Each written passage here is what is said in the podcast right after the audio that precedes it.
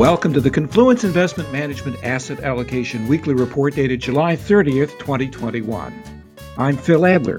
The yield on the 10 year Treasury note got a lot of attention earlier this year as inflation fears rose, and the yield rose as well. But since March, the yield on the 10 year has declined quite a bit, in spite of evidence of inflation, like the most recent Consumer Price Index, which rose 5.4% in the year through June, the fastest rate in 13 years. So, why have bond yields been falling? And where will they head next? Confluence Investment Management market strategist Patrick Fearon Hernandez joins us today to address these questions. First of all, Patrick, could you review how bonds historically behave when inflation expectations are rising?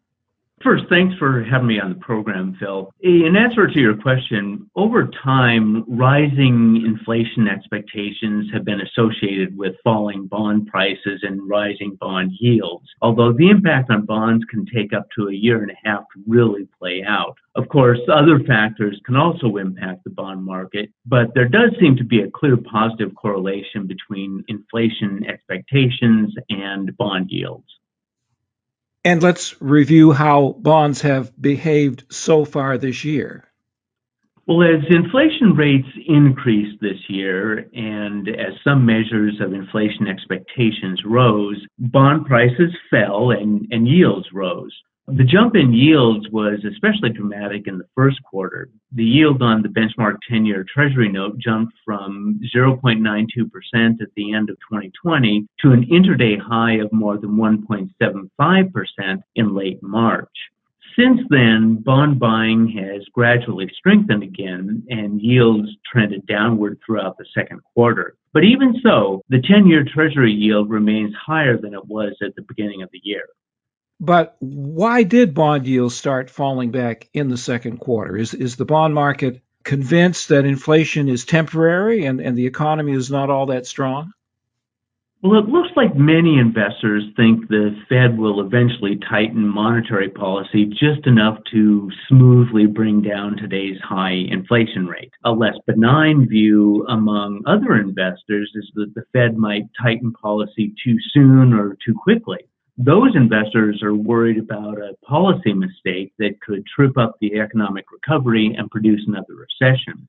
Still, other investors think long-standing structural factors such as globalization and population aging will eventually reassert themselves and push down growth and inflation to the levels seen before the coronavirus pandemic. Do you think new concerns about the coronavirus have had an impact on bond yields?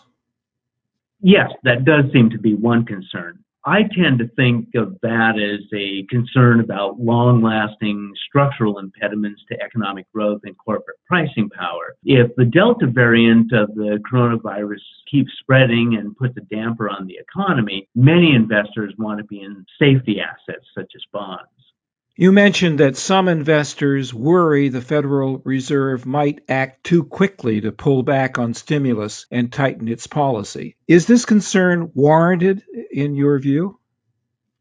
Yes, many investors still have a concern about that, even though Chairman Powell continues to insist that the Fed won't tighten policy anytime soon. And to a significant extent, there is something to that concern. After all, it looks like Powell has lost control over some of the other policymakers on the board who are more concerned about inflation and want to tighten policy sooner rather than later. We don't think those hawks will be able to change Powell's course, but we do think we may be going into a period where we'll see loss of dissent to the Fed's loose policy decisions, and that alone could rattle the bond market and drive yields higher. I've read one argument that since banks are flush with cash, they need to find a place to put it, and the resulting demand for treasuries is a drag on yields. What do you think? Well, because of the huge amount of liquidity that the Fed has pumped into the financial system over the last year, there's actually a lot of different institutional investors and non financial corporations that have excess cash and need to put it to work much of that cash is probably being channeled to short term obligations rather than longer term obligations benchmarked off the 10 year treasury. Nevertheless, there is indeed a large amount of cash in the economy that needs to find a home, and part of it is being used to buy up treasury obligations, which in turn pushes down bond yields. Patrick, when you project where bond yields might be headed next, what data do you find most useful? One of our key forecasting tools is a bond model that estimates the proper yield on the 10 year Treasury note based on a range of economic and financial variables. The most important variables are the Fed's benchmark Fed funds interest rate and a proxy for inflation expectations, which is the 15 uh, year average of the yearly change in the consumer price index. Other variables in our model include the yen dollar exchange rate, oil prices, German bond yields, and the U.S. fiscal deficit scaled to gross domestic product. We think this model gives us a pretty good idea of where the 10 year Treasury yield should be at any given time. So, does recent evidence increase your expectations that inflation will stay higher for longer than you might have previously anticipated, and bond yields will eventually recognize this?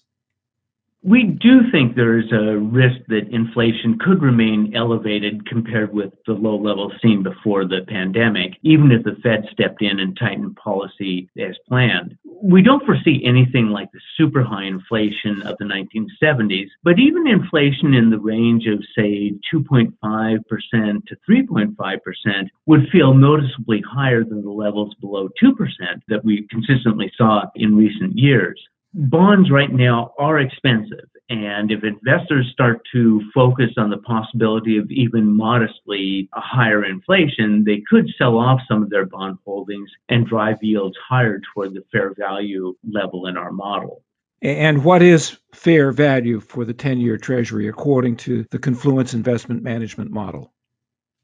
Currently, our model suggests the 10 year Treasury yield should be slightly north of 1.65% versus roughly 1.25 to 1.3% today. Can you project where and when bond yields might top out? Even if the 10 year yield overshot our fair value, we suspect it might type, top out in the range of, say, 1.9% to 2%. In recent years, that's about the level where investors were drawn back into the market and yields got capped. And could you review how recent evidence has caused Confluence Investment Management to change bond weightings in your asset allocation models? Well, not only has the utility of long bonds been eroded due to the rally in the second quarter and in the third quarter to date, but the potential pressure on yields accruing from economic growth moving from a recovery into potential expansion yokes our total return expectations for bonds, especially beyond the seven year maturity range. Accordingly, in our strategies with income as a component, we've aggressively moved out of long bonds and have dramatically shortened our average durations. Patrick, it's it's been an upward battle in recent years for the conservative investor searching for yield. What's your advice for that investor?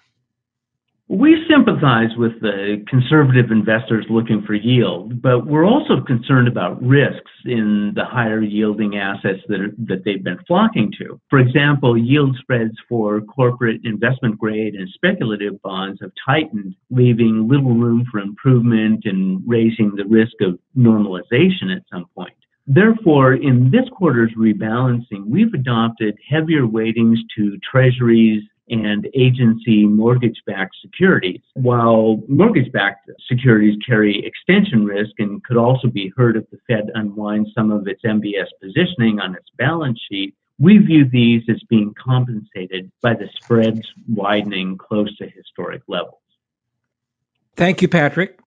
Our discussion today is based upon sources and data believed to be accurate and reliable. We wish to state that opinions and forward looking statements expressed are subject to change without notice. And this information does not constitute a solicitation or an offer to buy or sell any security. Our engineer is Dane Stoll. I'm Phil Adler.